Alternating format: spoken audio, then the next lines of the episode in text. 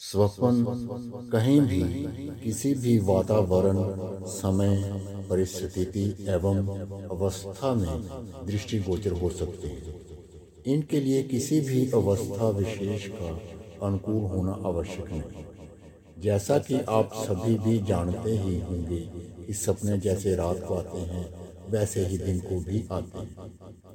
इसी संदर्भ में पाठकों की सुविधा हेतु हम यहाँ स्वप्न की भेद प्रणाली के विषय में चर्चा करना भी उचित समझते हैं। सर्वप्रथम हम जहाँ हिंदू पद्धति अनुसार स्वप्न का वर्गीकरण करेंगे। इसमें सपनों को सात प्रकार का बताया गया है। प्रथम, दृष्टि, दिन में देखे हुए को देखना। द्वितीय, श्रुत, सुने हुए को देखना। तृतीय अनुभूत जागृत अवस्था में परीक्षा की हुई बात को देखना। चतुर्थ प्रार्थी, जागृत अवस्था में इच्छा की हुई बात को देखना। पंचम कल्पित, दिन में कल्पना की हुई वस्तु को देखना। षष्ठ भाविक, ना देखी ना सुनी, उसमें विलक्षण को देखना। सप्तम, जो स्वप्न, बात पित्त कफ आदि के दोष के प्रभाव से दृष्टिगोचर हो। आमतौर पर मनोवैज्ञानिकों एवं स्वप्न विशेषज्ञों ने स्वप्न को अपने मतानुसार कई भागों में विभाजित किया है।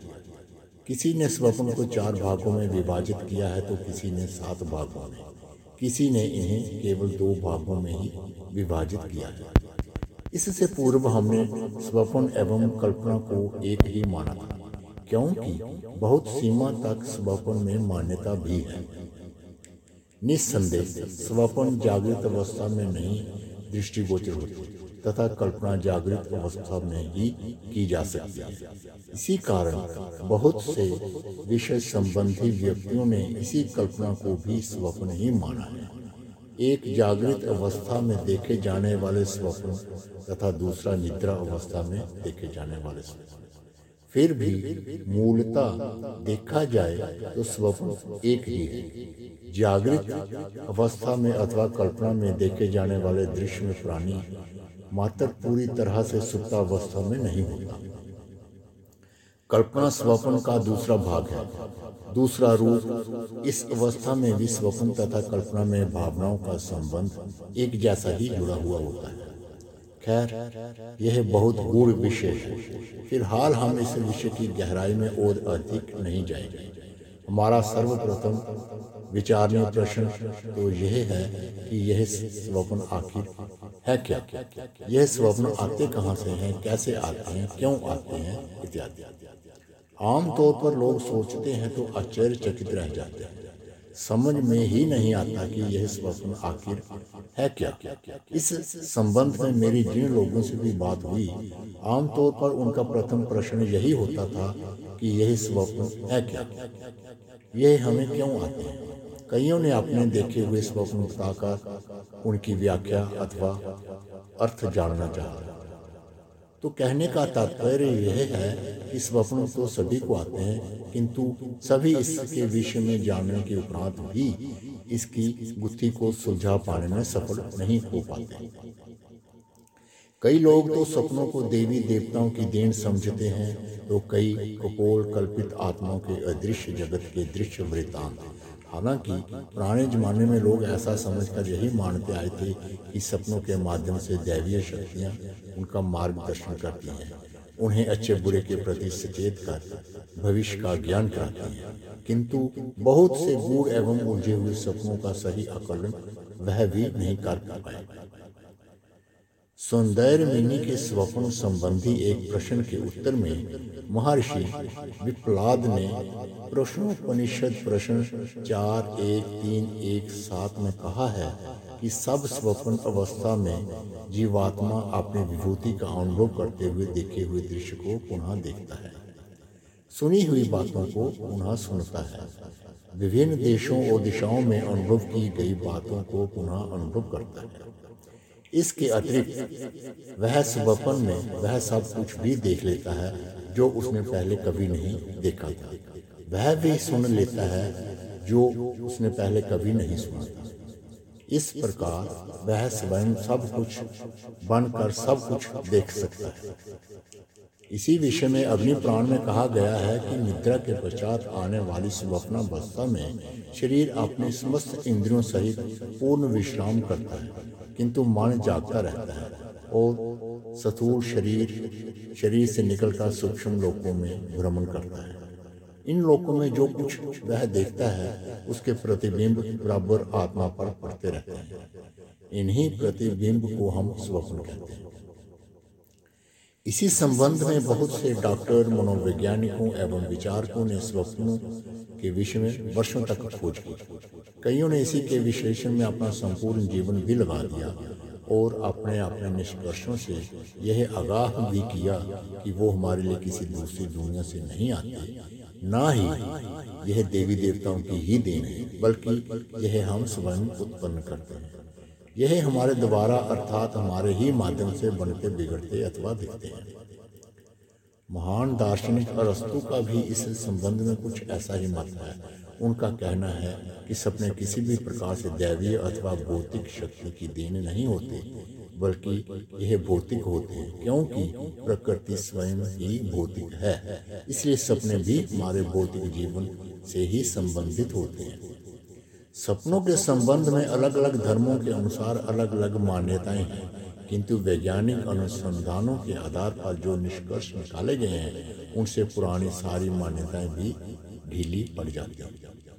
इस संबंध में जबकि जर्मन मनोवैज्ञानिक बर्डेक ने कहा है कि सपनों में व्यक्ति की प्रतिदिन की यथार्थ की ज़िंदगी नहीं दोहराई जाती। प्रसिद्ध दार्शनिक फिख्ते का कहना है कि सपने यथार्थ जागृत जीवन के पूरक हैं। फिख्ते सपनों को जागृत जीवन का विस्तार नहीं मानते।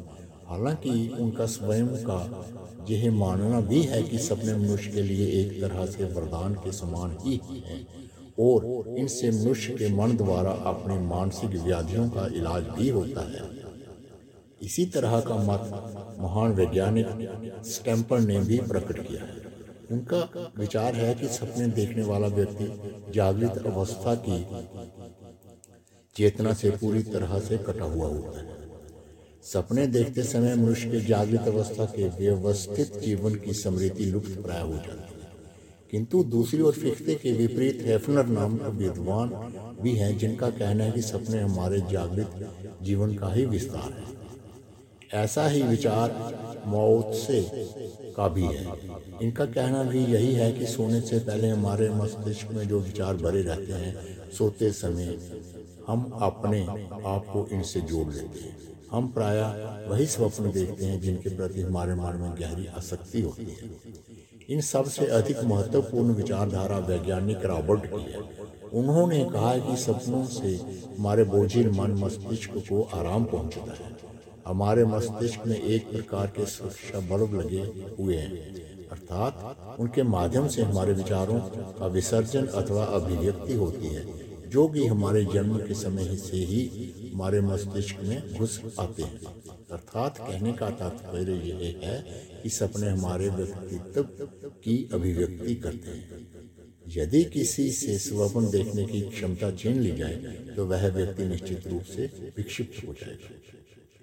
स्वप्नों के संबंध में सबसे अधिक क्रांतिकारी एवं मान्य धारणा जो है वह महान मनोवैज्ञानिक डॉक्टर सिगमंड फ्राइड की है। वह कहते हैं कि स्वप्न हमारी दमित इच्छाओं के फलस्वरूप आते हैं।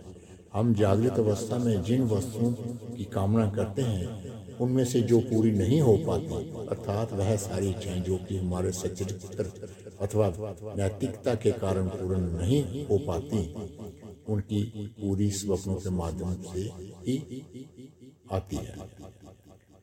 उनका यह भी कहना है कि स्वप्न हमारी अतिरिक्त वासनाओं के कारण आते हैं।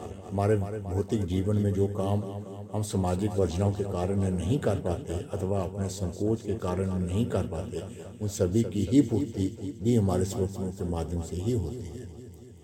डॉक्टर सिगमन फ्राइड ने सपनों को दमित वासनाओं का प्रतीक भी माना है। हम अपनी अतिरिक्त इच्छा की पूर्ति स्वप्न में प्रतीकों के माध्यम से करते हैं। सिगमुंड फ्राइड की विचारधारा का खंडन स्वयं उनके ही महान शिष्य, मनोवैज्ञानिक कार्ल जुंग ने किया। कार्ल जुंग कहते हैं कि स्वपन ब्रह्मांड की प्राचेतना के उन बिंबों का प्रतिबिंब है, जो कि जाने अनजाने में ही अनुभूति की पकड़ में आ जाते हैं।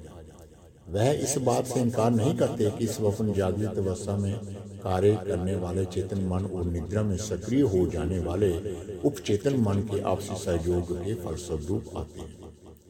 भिन्न भिन्न दार्शनिकों व मनोवैज्ञानिकों के निष्कर्षों के मतानुसार स्वप्न आने के कारण चाहे कोई भी हो, किंतु वास्तव में होना यह है कि प्रतिदिन हम जो घटनाएँ देखते हैं और वे घटनाएँ जो कि कई बार पूर्व भी देख चुके होते हैं यह दोनों ही हमारे लिए स्वप्नों का आविष्कार करते हैं।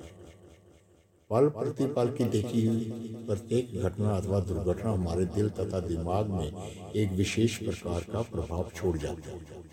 कुछ एक घटनाएँ, दुर्घटनाएँ उनमें से विशेष होती हैं, किंतु कुछ सामान्य। सामान्य घटनाएँ, दुर्घटनाएँ तो अक्सर लोगों को भूल जाया करती हैं, किंतु जो उनमें से विशेष होती हैं, उनके विशेष दृश्य मानव मस्तिष्क पर विशेष एवं गहन प्रभाव छोड़ते हैं, तथा यही विशेष प्रभाव ही जो कि हमारे मस्तिष्क पर अमिट छाप बनाता है, यही फिर हमारे सपनों का विशेष आधार होता है। इसका अर्थ यह नहीं कि नित्य प्रति देखे हुए दृश्य विशेष ही हमारे सपनों का आधार होते हैं। हमारे सपनों का आधार अन्य बहुत सी बातों पर भी निर्भर करता है। कोई भी विशेष विचार, श्रुत अथवा कल्पित या फिर पाठ, जो भी हमारे आपके मस्तिष्क को प्रभावित करे, यही भी आपके सपनों के आधार होते हैं। आपके आसपास के वातावरण की स्थिति, आपसे संबंधित परिवेश, यह सभी स्थितियाँ भी आपके सपनों को प्रभावित करती हैं। इन बातों को यूँ भी समझा जा सकता है कि वह घटना अथवा दुर्घटना जिसके संबंध में आप बहुत देर तक सोचते रहे हों, उससे भी आपको वही घटना दुर्घटना अपने परिवर्तित रूप में स्वप्न में दृष्टिगोचर हो सकती है। कोई भी दृश्य चाहे जिसने कि आपको बहुत अधिक प्रभावित किया है, कोई कल्पना, विचार आदि, चाहे इससे आप तत्क्षण अंश के लिए ही प्रभावित हुए हैं यही भी आपके स्वप्नों का आधार हो सकते हैं। किंतु इस संबंध में इतना भी अवश्य ही कहना चाहूँगा कि कैसी भी स्थिति अथवा विचार प्रत्येक मनुष्य पर उसकी परिस्थिति, विचार के अनुरूप ही अलग अलग प्रभाव डालती है। इन्हीं दो मनुष्यों के लिए आधार चाहे एक ही हो, किंतु उनके स्वप्न अलग अलग होंगे। इति सपनों की दुनिया का चतुर्थ भाग।